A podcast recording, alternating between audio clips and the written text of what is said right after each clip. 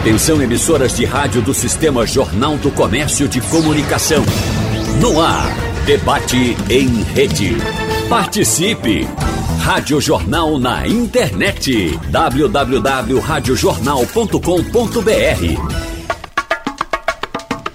Construir opiniões sem fundamento, motivadas apenas por aparências ou até boatos, é um dos comportamentos humanos mais danosos. O preconceito gera uma antipatia que pode ir muito além disso, transformando-se em ponto de partida para ações de violência. E nesse contexto, as religiões de matriz africana estão entre os principais alvos de rejeição e até mesmo de perseguição. No debate de hoje, terça-feira, nós vamos falar com nossos convidados sobre o que é o racismo religioso, em quais aspectos ele se diferencia, por exemplo, da intolerância religiosa, e quais os impactos desse problema na sociedade e o que, é claro, a lei brasileira fala sobre esse assunto. Para falar a respeito de racismo religioso, nós recebemos hoje Patrícia Oliveira. Ela que é advogada, ativista, cofundadora do coletivo Abaiomi Juristas Negras e diretora da Caixa de Assistência aos Advogados da OAB Pernambuco. Bom dia, doutora, seja bem-vinda. Bom dia, Natália. Bom dia a todos os ouvintes. É um prazer estar aqui com vocês. Prazer é nosso. Estamos recebendo também aqui no estúdio o pai Edson Jomolu, babalorixá do Centro Social e Tenda de Umbanda, caboclo flecheiro, perdão, jurista e pesquisador de história das religiões afro-brasileiras. Um prazer tê-lo aqui também. Bom dia. Bom dia, bom dia equipe da Rádio Jornal e a todo, todos os nossos ouvintes. É um prazer estar aqui. Participa também com a gente hoje desse debate tão importante para entender a nossa sociedade atual e avançar. Édio Silva Júnior, ele que é advogado, coordenador executivo do Instituto de Defesa dos Direitos das Religiões Afro-Brasileiras e DAFRO, autor do livro Racismo Religioso, Histórico e Aparato Jurídico do Ódio ao Legado Civilizatório Africano, livro que está em edição e, claro, promete muito para esse nosso debate de hoje. Doutor, bom dia, seja bem-vindo. Bom dia, Natália Ribeiro, caríssima. Bom dia, doutora Patrícia Oliveira, babá Edson Mulu, meu amigo querido, todos os ouvintes da Rádio Jornal. Prazer estar aqui com vocês nessa manhã. Um prazer tê-lo também, doutor, para falar, como eu já dizia, desse tema tão importante. E nós aqui nos bastidores já estávamos falando que esse tema eventualmente acaba ganhando as discussões. Acontece um episódio aqui, um episódio acolá, e a gente acaba falando sobre isso. Agora, o racismo religioso é uma realidade e uma realidade que precisa ser combatida e trazida a público sempre. Por isso, doutor Edio, eu já começo lhe perguntando. Nós temos uma característica como Brasil, não podemos fugir disso, que diz respeito ao nosso período é, colonial em que nós vivíamos essa realidade da escravidão. Vou, vou, até fazer um parênteses aqui, permitida, porque a gente tem visto casos, não é, recorrentes de, de situações análogas à escravidão. Doutor, o quanto isso impacta nessa realidade hoje que é de racismo religioso no Brasil? Acho que nós estamos. Séculos. Agora ouvimos você, doutor. Fique à vontade. Dos cinco séculos de história do Brasil, nós vivemos quatro séculos sob um regime de cristianismo compulsório, não é? É, em que, inclusive, não era, não era admitida a edificação de templos de religiões que não fossem é, a católica apostólica romana, erigida pela Constituição do Império como religião oficial de Estado. Ah, então, no último século apenas, é que desde a Constituição da República de 1891, é que nós deixamos de viver sob essa égide de um cristianismo compulsório. Isso, obviamente, tem consequências uh, absolutamente relevantes para a cultura do Brasil. Eu sempre lembro que o Cristo Redentor, Natália Ribeiro, ele foi Natália, Natália Ribeiro, ele foi inaugurado no, no dia 12 de outubro de 1931, alguns, algumas décadas depois da Constituição de 1891 que é, decretava a laicidade do Estado brasileiro. A Igreja Católica, entretanto, nessa época o Rio de Janeiro era a capital do, do Brasil, a Igreja Católica e o Palácio do Catete ficava situado ao nível do mar, a Igreja Católica instala o Cristo Redentor a 710 metros de altitude e o cardeal Sebastião Leme vai dizer: bom, o Estado é laico, mas o povo é cristão, a nação está consagrada ao Senhor, o que seria um símbolo religioso virou um símbolo da nação. Agora, nós eh, certamente constituímos uma rica geografia de identidades culturais, Sim. étnicas e religiosas. 10% da população brasileira é ateia ou agnóstica, e a Constituição da República protege a crença e também, na mesma intensidade, a descrença. Bem, num país como esse, a pergunta é qual é o papel do Estado, no sentido de garantir que toda essa rica geografia de identidades culturais e religiosas ela possa se expressar no espaço público, num ambiente de convivência harmoniosa, de respeito recíproco e de cultura de paz. Eu não quero me alongar, mas é, hoje, eu diria ainda sem ingressar no tema do racismo religioso, tenho certeza que nós vamos pautar isso, mas hoje um dos maiores é, um, desafios e riscos para as democracias contemporâneas é o problema da diversidade humana, incluindo o problema da diversidade religiosa e o discurso de ódio religioso, Natália.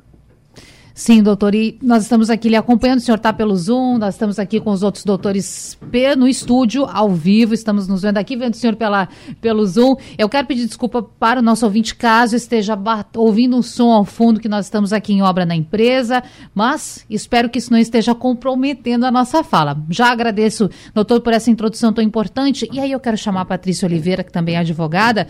Bom, doutor Edio colocou um ponto importante, nós precisamos analisar a realidade a partir também daquilo que a nossa Constituição fala. Ou seja, racismo religioso hoje pode ser caracterizado como crime? É caracterizado como crime? Não é? Eu posso denunciar? Como funciona, doutora?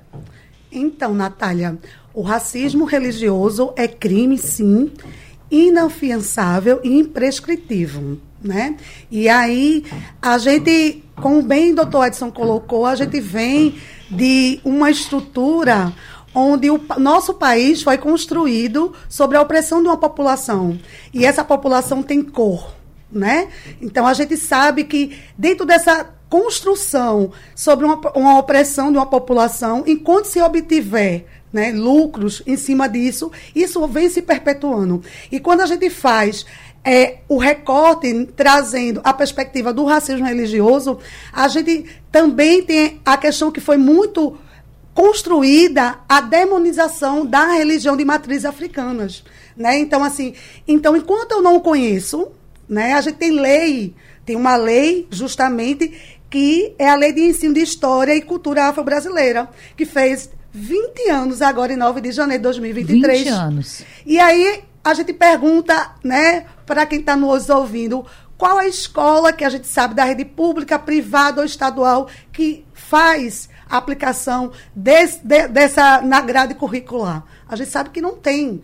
Então, como é que eu vou dizer para o meu filho e minha filha que a, existe, que a gente vive no país laico, né? Todo mundo tem o direito de praticar a sua religião, quando se quer, dentro dos espaços escolares, que é o espaço de saber, meu filho e minha filha não têm acesso a essa informação. E sim, perpetua-se a demonização. Então, assim, eu quero deixar aqui o alerta que o racismo religioso existe sim, ele é crime e é crime não fiançável.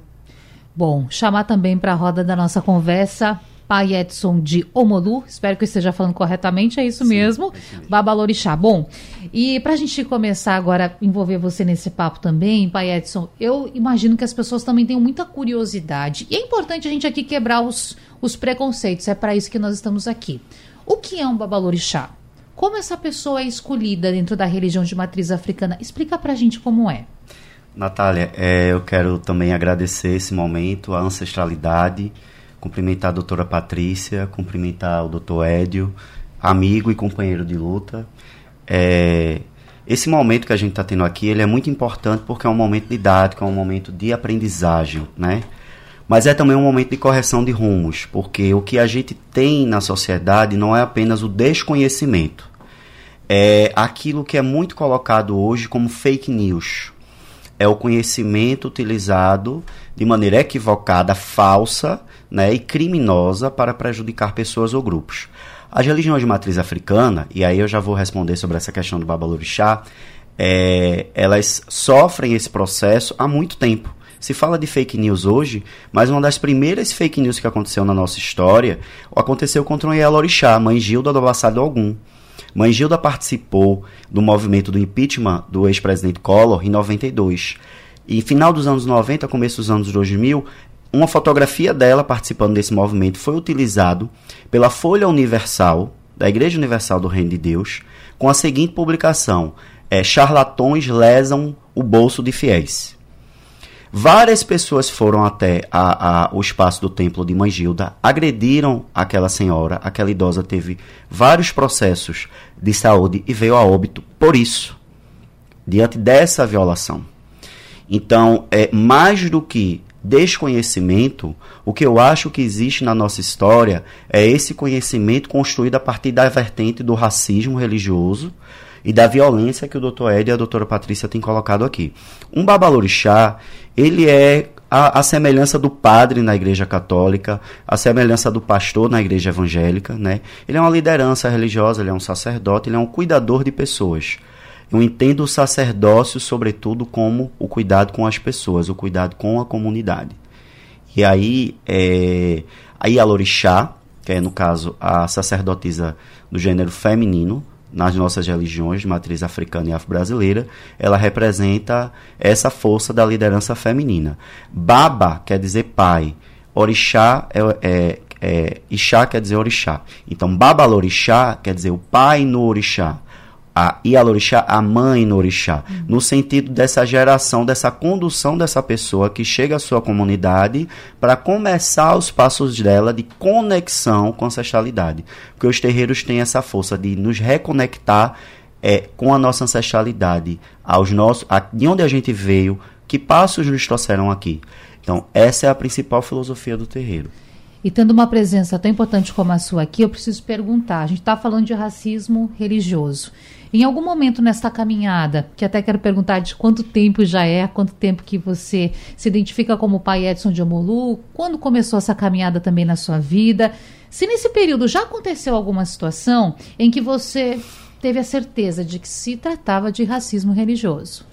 Então, essa caminhada começou a da casa, né? É, há nove anos. Uhum. Eu sou de terreiro desde criança e tenho essa trajetória de aprendizado dentro da tradição de Umbanda.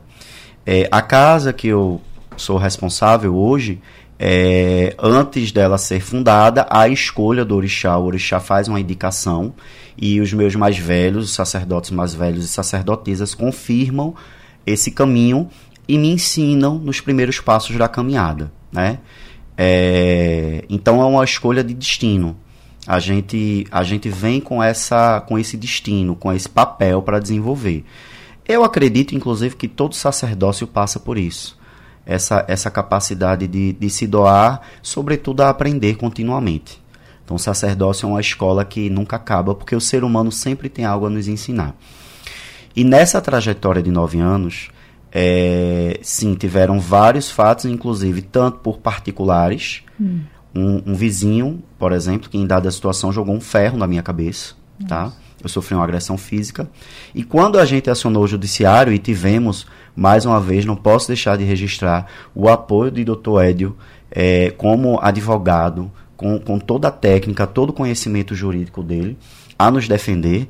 É, porque quando nós acionamos o Estado brasileiro, quando nós acionamos o judiciário sobre essas violações, esse mesmo vizinho acionou é, falsamente, por aquilo que a gente chama no direito de denunciação caluniosa, por perturbação do sossego. E aí, a solução do judiciário foi que eu transformasse o terreiro numa boate quiche. Que eu fizesse um isolamento acústico no terreiro, num espaço que a gente trabalha com material inflamável. A gente trabalha com vela, Sim. a gente trabalha com fogo de alguma maneira. Então, é, você veja como o racismo institucional ele está presente na nossa sociedade. E o racismo religioso é isso, né? Eu sou um homem de tez branca, mas a cor da minha fé é de uma ancestralidade negra. Então, pessoas como a menina Kailane, no Rio de Janeiro, era uma menina branca, recebeu uma pedrada na cabeça. Então, a, o racismo religioso, ele tem esse viés, né? E eu, como babalorixá, muitas vezes, é, não só eu, como os filhos de santo e outros iais e babás que eu conheço, sofrem disso no nosso país. Doutor Ed, eu quero inclusive fazer aqui uma, uma ligação, uma ponte do que nós acabamos de falar com o pai Edson, porque de fato não sabia que. Aliás, não sabia inclusive que vocês se conheciam. Vê, vê que coisa interessante, não é? Inclusive que o senhor então participou desse processo. Conta um pouco mais pra gente, doutor, como foi tudo isso, tendo como ótica então o direito. O que o senhor alegou e como está esse processo hoje? Se podemos falar, claro. Olha, o, Babá Edson é um sacerdote, um pesquisador, um intelectual, alguém letrado, culto, um ativista da luta contra o racismo, inclusive contra o racismo religioso. E ele foi vítima de uma prática que, lamentavelmente, Natália, é comum no país inteiro. Quer dizer, é, eu até diria que hoje esses ataques de vizinhos, de particulares, eles até perdem espaço porque as denominações neopentecostais, elas vêm hegemonizando de tal modo o poder executivo que eu não sou contra a bancada evangélica. Sim. O parlamento, ele é a expressão das diferentes correntes de pensamento que você tem na sociedade. Então, o que eu quero é que um dia a Macumba tenha sua bancada nos parlamentos como outras religiões têm o catolicismo tem, os neopentecostais têm, talvez a mais ruidosa seja a bancada neopentecostal. Agora, quando se trata de poder executivo, é um problema. Hoje, os conselhos tutelares no país todo estão hegemonizados por denominações neopentecostais. Crianças sofrem humilhações, constrangimentos, experiências traumáticas em escolas públicas e escolas particulares. Vocês devem ter visto há uma semana a mãe de um aluno de uma escola de Salvador é, cometeu um ato violento em relação às religiões afro-brasileiras. Então, é, o babá Edson foi vítima, inicialmente, de uma ação de particular, que depois teve, lamentavelmente, eu não quero generalizar, porque isso não caracteriza a atuação do sistema de justiça, mas no caso dele, ele acabou, depois, no final, isso foi revertido, mas ele acabou inicialmente esse particular, o vizinho, acabou tendo a, a, validação do sistema de justiça, que é lamentável. Né? É, e repare, é, atividade religiosa, templo religioso, que é o local de culto, muito embora o culto não se realize apenas no interior do templo, ele não é uma atividade que produza ruídos ou que produza potencialmente qualquer forma de poluição. Não é? Então, você exigir isolamento acústico, poder público exigir isolamento acústico, significa a presunção de que a atividade, naquele tempo específico, produz poluição sonora, causa poluição sonora. Você não vê igreja católica, templo evangélico com isolamento acústico. Então, essa clivagem, especificamente em relação às religiões afro-brasileiras é que caracteriza o que a gente denomina racismo religioso. Por que, que não é intolerância? Por que, que é racismo Isso. religioso? Porque a religiosidade é um dos alvos do discurso de ódio. Mas o discurso de ódio ele atinge todo o patrimônio cultural, todo o legado civilizatório do tráfico transatlântico. Ele atinge a capoeira, então segmentos neopentecostais vão criar a capoeira gospel cria-se a dicotomia, a antítese, tudo que é ligado a preto, a presença negra no Brasil, é do mal. Houve até um pastor aqui em São Paulo, um deputado federal, que foi longe. Ele disse a África é um continente amaldiçoado. Portanto, tudo que está vinculado à África é igualmente amaldiçoado. Então a capoeira vai virar a capoeira gospel, o acarajé do acará, que é um alimento da culinária sacra vai virar bolinho de Jesus. Eu até esses dias dizia numa palestra o que, que aconteceria se eu tirasse Babá Edson, de Recife, e o instalasse numa barraquinha na Avenida Paulista, aqui em São Paulo, vendendo hóstias com o, o seguinte cartaz na sua barraquinha: petiscos de Oxalá, não é? Dizer, rapidamente os católicos iriam se mobilizar e iriam dizer que aquilo fere o sentimento religioso católico, não é? Então, a lei protege sentimento religioso. O racismo religioso, ele é disciplinado por lei penal, mas também por leis civis. É possível ações indenizatórias e, sobretudo, Natália, para não me alongar, nós precisamos discutir o seguinte. Num país plural e diverso como o nosso, é, o problema do racismo religioso e, e da intolerância, porque também você tem violações de, direito, de direitos de outros segmentos religiosos, adventistas do sétimo dia, porque guardam o sábado, já advoguei para eles, inclusive, na ação mais importante que eles têm no Supremo, testemunhas de Jeová por conta de proibições de determinados procedimentos médicos, judeus, muçulmanos, eh, por conta da associação do Luiz Blau com o terrorismo, ateus. Então, você tem outros segmentos que enfrentam violações de direitos por conta de clivagem racial, eh, religiosa. Entretanto, aquele segmento que mais sistematicamente enfrenta no cotidiano o discurso de ódio e violações de direitos são as religiões afro-brasileiras. Então, como é que, além de uma ação repressiva, por meio da sanção penal, civil, ações indenizatórias, que instrumentos o Estado pode lançar mão para preparar as pessoas para conviverem de maneira harmoniosa com a diversidade, que é uma característica humana. Racismo religioso. Antes disso, a informação que está chegando e nós estamos aqui apurando na nossa redação diz respeito a um protesto, um ato que está começando a ser organizado na Avenida Cais do Apolo, em frente à Prefeitura do Recife, nas imediações do prédio principal da sede da Prefeitura do Recife. Nós estamos apurando. Nesse momento, a gente consegue ver alguns pneus colocados na pista. Alguns parece que estão queimando, a gente vê uma fumaça escura saindo desses pneus. A princípio, um bloqueio naquele ponto no trânsito. Daqui a pouco a gente vem com mais informação para você a respeito disso. Seguindo com o nosso debate, eu quero primeiro trazer aqui o Marco Antônio, nosso ouvinte, está em Goiânia, Goiás, nos acompanhando e parabenizando pela discussão desse assunto, que, diz ele, é tão relevante para a sociedade brasileira, nos encaminhou esta mensagem por e-mail. E o ouvinte que quer falar pelo WhatsApp, o contato é 99147 8520. Nós estamos aguardando a sua mensagem. Quero voltar agora com a doutora Patrícia Oliveira, porque, doutora, separei aqui alguns dados para a gente entender. Claro que a fala de vocês é potente, é muito importante, mas precisamos colocar nos números.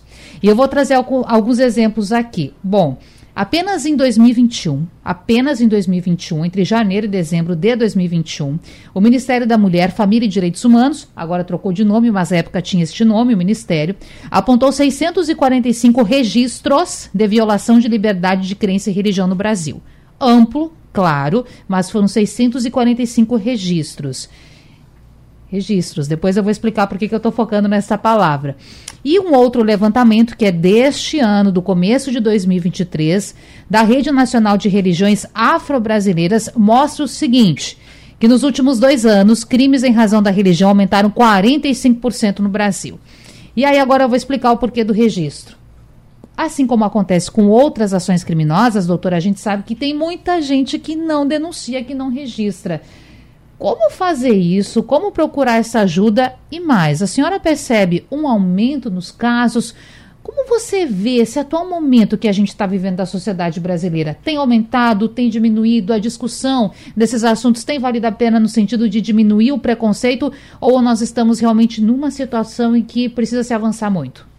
Então, foi muito bom você falar da questão da ênfase à palavra registro né? Porque a gente sabe que no nosso contexto aqui estadual há muito subnotificação, né? Por quê? Por conta de desconhecimento das pessoas que são vítimas desse racismo. Por exemplo, é, o projeto Oxé pegou, acompanhou um caso que foi justamente o um incêndio do terreiro de Salinas, hum. né, do Pai Lívio, que na virada de 2021 para 2022 teve o seu terreiro incendiado. Né? Então foi devastador você chegar lá e ver as condições que se encontraram no espaço religioso e que foi instaurado um procedimento, teve prorrogação de prazo e se chegou-se no não chegou na, na coautoria. Quem foi o autor desse crime, né? Então, isso é um óbvio. E quando a gente chega lá no espaço, eles não sabiam qual era o o que eles tinham que fazer diante daquele contexto, diante de ver o espaço, né? queimado, né? Ali, todo desfigurado. O que é que eu vou fazer? E aí a gente tem que dar o um norte. O que, tem Sim. que fazer? fazer um registro de boletim de ocorrência. Você tem que procurar a delegacia. Procura a delegacia. A delegacia faz o registro uhum. para ser instaurado esse inquérito, para iniciar as investigações, para serem ouvidas as pessoas que presenciaram, que têm notícia né, de como se deu aquele, aquele incêndio naquele espaço religioso. E também, paralelo a isso, também fazer uma denúncia junto ao Ministério Público. Porque a gente fez esse procedimento. Então, um vai auxiliando o outro. Infelizmente, a gente chega à constatação que, mesmo apurando, né, a gente tem um fortes indícios, tem laudos que dizem que de fato foi um ato criminoso, um incêndio provocado, mas a gente não chegou na autoria. Como não chegou na autoria, ninguém né, penalizado. Mas o espaço, as pessoas daquele espaço foram totalmente penalizadas emocionalmente, né? E também na sua prática de fé. Então, é muito isso, né? A gente vivencia todo dia essas práticas e aí a gente vê que há um registro de uma subnotificação, porque não foi só 645 casos. Com a pandemia, inclusive, isso se alastrou muito mais. Mas muitas pessoas não sabem qual é o caminho a trilhar para chegar a, em, busca dos seus direitos. Né? Então, a informação, a falta de, dessa publicização de informação também corrobora para que esses espaços religiosos não saibam como se defender desses ataques. Né? Então, a informação ela é primordial. E o equipamento responsável por isso é o nosso Estado. Né? Precisa ser isso divulgado amplamente para que as pessoas saibam onde buscar os seus direitos, como fazer isso de fato acontecer. Claro. Pai Edson de Omolu, perguntei aqui para a doutora agora, queria também perguntar para você como o senhor vê a nossa atual situação aqui no Estado com relação às religiões de matriz africana? Hoje se vive um momento difícil, ou já se avançou de certa forma, ou ainda existe muito preconceito? Qual a sua visão de momento? E mais, como avançar? Como fazer que esse assunto não seja tão. Eu não vou nem usar a palavra tabu, porque tabu é uma coisa, preconceito é outra. Sim. Mas como fazer com que esse tema não seja um alvo tão vivo de preconceito na nossa sociedade? É, naturalmente que o papel do Estado é fundamental e quando a doutora Patrícia é, coloca essa questão, é muito importante que a gente se atente aos últimos quatro anos, em que, dentro de um discurso do Executivo Nacional, havia a promoção do ódio, né?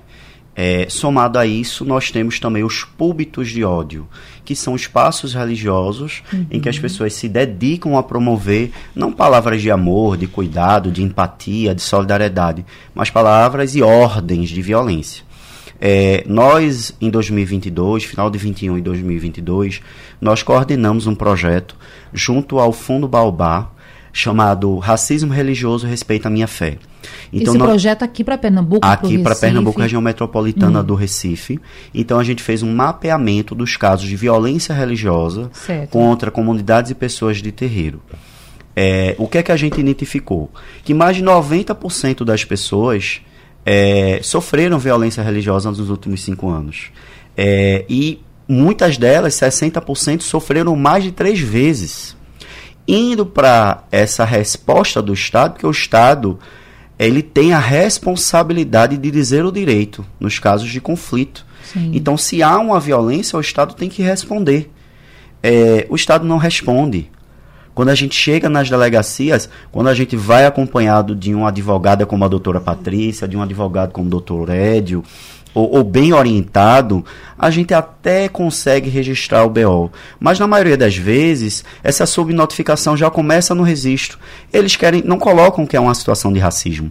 Colocam que é simples, simplesmente uma discussão, uma situação de ameaça, sabe? É uma injúria de menor potencial ofensivo.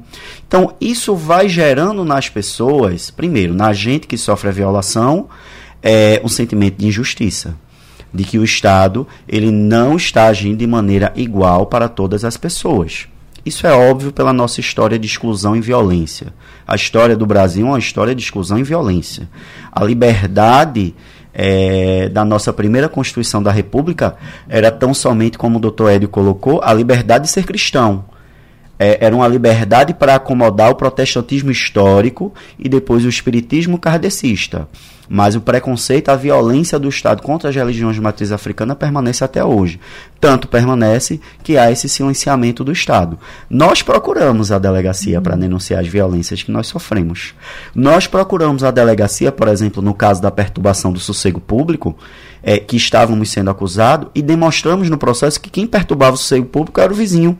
Porque quando a gente começava a realizar nossos rituais, ele colocava dois caixas de sons imenso e ninguém na comunidade conseguia estudar, conseguia descansar. Nós levamos vizinhos católicos, evangélicos, ateus para serem nossas testemunhas no processo. E ainda assim, eu sofri uma condenação a 15 dias de prisão por realizar ritual de matriz africana. E você chegou a ser preso? Não cheguei a ser preso porque é, nós recorremos desse uhum. processo com auxílio de, de, uma equipe de advogados. O doutor Edio nos orientou brilhantemente. A OAB também atuou como amigo escure.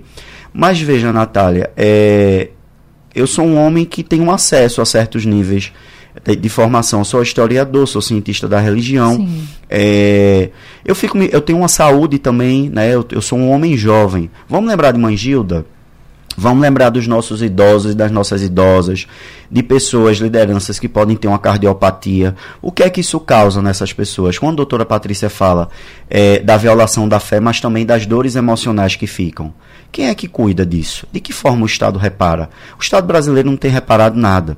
O Estado brasileiro tem retirado a guarda de crianças iniciadas em terreiro de seus pais e suas mães. E está aqui doutora Patrícia e doutor Édio novamente para corroborar essa informação, muitas vezes os próprios atuando na restituição dessa guarda. O que é que motiva essas pessoas? O que é que motiva esse aparelhamento? Né, que o doutor Édio está falando no executivo. Esse aparelhamento, infelizmente, também existe no judiciário, porque a época, para concluir, da nossa, da nossa luta, do nosso enfrentamento, nós descobrimos, por exemplo, que existia um grupo no Ministério Público de Pernambuco chamado Ministério Público com Jesus.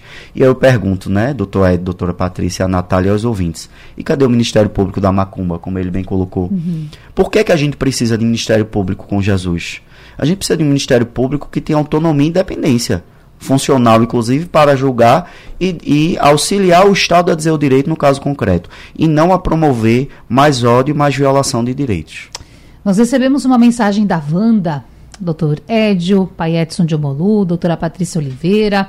E a Wanda, nosso ouvinte, diz o seguinte: existe o porquê ou uma ligação histórica de tudo que é ligado à religião de matriz africana ser correlacionado ou ter alguma relação com coisas ruins ou do mal, ou é só questão de preconceito mesmo? E como esse preconceito se estrutura sem haver nenhum fundamento? A gente já comentou, já fomos, já voltamos nesse assunto, mas, doutor Edio, é, levando em conta esta fala de pai Edson de Omolu, o Código Penal brasileiro, na sua opinião, ele precisa avançar quando o assunto é racismo religioso? Nós precisamos discutir, Natália, um dado estarrecedor da Agência Nacional de Cinema, Ancine, segundo a qual o maior conteúdo veiculado hoje na televisão aberta no Brasil são os programas religiosos. O programa religioso na TV aberta no Brasil supera entretenimento, noticiário, eh, novela, é o conteúdo de maior volume no meio de comunicação social. Isso eu, tô, me, refiro, eu me refiro à radiodifusão como um todo. Sim. TV e rádio, mas é que essa pesquisa se debruçou sobre televisão. Você tem, primeiro, a discussão sobre se um meio de comunicação social, que, portanto, é mantido com todos os brasileiros, pode ser monopolizado por religião X ou Y. Eu entendo que não. Mas, enfim, admitindo que, admitindo que pode, a pergunta é: eu ocupo espaço de televisão para fazer proselitismo, porque proselitismo tem a ver com você falar bem da sua própria religião. Minha religião é melhor, é que tem canal direto com Deus, o dinheiro que você doa vai para Deus, não fica para o pastor, vai para direto para o céu. Enfim, essa é a ideia de proselitismo, é você falar bem da sua própria religião. Entretanto, boa parte desses programas religiosos degeneram o discurso de ódio, Wanda. O que, que é o discurso de ódio religioso? De racismo religioso? É uma fórmula discursiva, mas não só, porque resulta também em violência não só simbólica, não só verbal, mas violência também física. São os ataques a templos, são os ataques a, a indivíduos são ofensas, não é? Sim. Essa forma discursiva, basicamente, ela associa, ela materializa a figura do demônio nas religiões afro-brasileiras. Isso é fácil no Brasil, não é à toa que alguns indivíduos de determinadas é, denominações neopentecostais, até hoje não entendo, corroborando aqui o que o Babá Edson dizia, como é que o Ministério Público, por exemplo, não investiga sinais exteriores de riqueza de alguns autodenominados bispos e pastores que até 30 anos eram auxiliares é, de, de, de lotéricas e tal, e hoje são donos de fortunas. Aparecem nas páginas daquela glamurosa revista Forbes. Então, esse negócio dá certo, dá dinheiro, e agora a gente viu no último presidente da República, no anterior, tentar transferir para o plano da política essa mesma fórmula do discurso de ódio que ele aprendeu com os neopentecostais. Os inimigos têm que ser destruídos. Então, o discurso de ódio é isso: o desemprego, a fome, a, a drogadição, a desestruturação familiar, o fato de você não ter casa própria, o fato de seu casamento não estar tá bem, tudo se deve às religiões afro-brasileiras. O resultado é, é preciso destruir o subtexto, o subtexto, o substrato dessa narrativa é destruamos tudo aquilo que diz respeito à memória, história e identidade negra no Brasil. Não é? é voltando lá ao Acarajé, nós não ouvimos falar em é, yakisoba de Jesus, nós não ouvimos falar em kibe de Jesus, nós não ouvimos falar em chucrute de Jesus, nós não ouvimos falar em macarronada de, Jesus, mas o acarajé vai virar bolinho de Jesus. Então, para ver o grau de enraizamento e o grau de arraigamento desse discurso de ódio que é naturalizado. Ele é absolutamente violento, mas ele é tratado como uma coisa natural, ele se incorporou à paisagem. Então, o primeiro desafio, e daí quero cumprimentar a Rádio Jornal, pela iniciativa de pautar esse tema, o primeiro desafio é você falar sobre isso. Nós precisamos tratar isso com a violência que isso tem. Se você, não quer me alongar, Natália, já finalizando, o sentimento religioso, Natália, os ouvintes do Rádio Jornal, é, o sentimento religioso é alguma coisa cara para qualquer um de nós, inclusive para aqueles que não têm crença, os descrentes, agnósticos e ateus. Eu vou lembrar que um dos, um dos carnavais, você é muito jovem, Natália, você, a doutora Patrícia, o Babá Edson, mas eu tenho 61 anos, eu lembro quando o Joãozinho 30, que foi um carnavalesco famoso do século XX, tentou desfilar com, num carro alegórico, inserindo num carro alegórico da Beija-Flor um busto de, de, de Jesus Cristo. A Arquidiocese do Rio de Janeiro, em nome do sentimento religioso dos cristãos, repare, em nome do sentimento, foi ao judiciário e conseguiu uma liminar para evitar a associação de Jesus, de Jesus Cristo com o carnaval. Joãozinho 30, naquela sua genialidade, passa uma faixa branca, ele cobre o busto com uma lona preta, e ele passa uma faixa branca ali dizendo mesmo proibido orar por nós. Ou seja, o sentimento religioso dos cristãos não é superior ou inferior ao sentimento religioso dos adeptos das religiões afro-brasileiras. Então, ambos têm que ser protegidos igualmente pelo Estado. Racismo religioso, nosso tema. Quando, antes de começar, eu disse, gente, passa muito rápido, vamos aproveitar. E eu acredito que nós conseguimos sim aproveitar, levando para o nosso ouvinte informação, quebrando alguns preconceitos. É a torcida sim. E por isso eu quero, nesse nosso encerramento, agradecer a doutora Patrícia Oliveira por participar desse debate com a gente. Muito obrigada pela presença. Natália, todos os ouvintes, eu que agradeço o convite. Foi um prazer muito grande estar aqui essa manhã com vocês podendo trocar conhecimento, né? também podendo levar né, informação a todos e todas. E eu queria deixar uma frase que eu sempre claro. digo: seja luz por onde você for. Então, cada um, cada um aqui, seja luz por onde você for, leve paz e amor, né? Não ao preconceito, não ao racismo, e sim ao respeito. Bom, e eu quero também agradecer ao pai Edson de Omolu. Obrigada pela presença aqui no nosso estúdio e por falas também tão importantes para a gente nessa manhã. Obrigado, Natália. Obrigado, doutora Patrícia, do, doutor Édio, pela partilha, aos ouvintes. E quero deixar também aqui o Instagram da nossa organização, é, que trabalha exatamente nesse processo né, de enegrecimento, é, de promoção da educação com viés de equidade racial.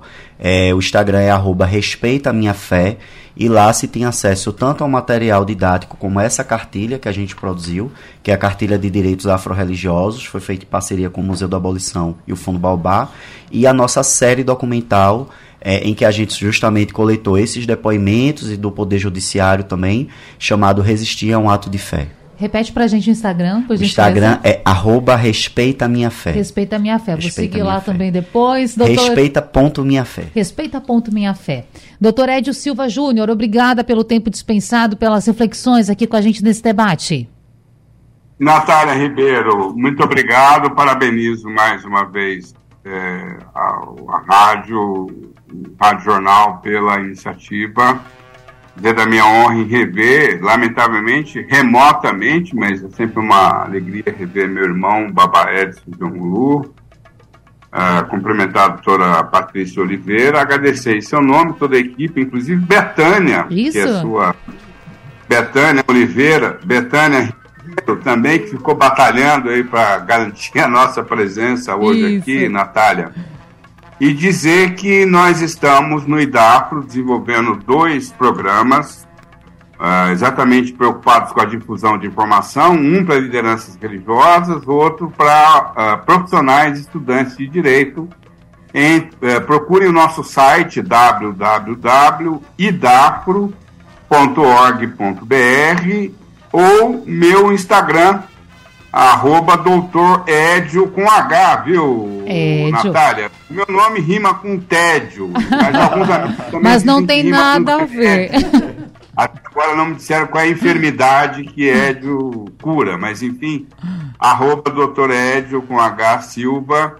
É, são cursos gratuitos, viu, Sim. Natália? Absolutamente gratuitos para lideranças religiosas, operadores e estudantes de direito. Muito obrigado Vou estar sempre à disposição de vocês, Natália, Betânia, toda a equipe do, da Rádio Jornal. Muito obrigado. Nós que agradecemos, Betânia Ribeiro, nossa produtora. E assim nós vamos encerrando esse debate de hoje. Lembrando a você que amanhã, claro, tem mais. Voltamos à programação. E agora você fica com Vitor Tavares e o Edição do Meio-Dia. Sugestão ou comentário sobre o programa que você acaba de ouvir, envie para o nosso WhatsApp 99147 8520.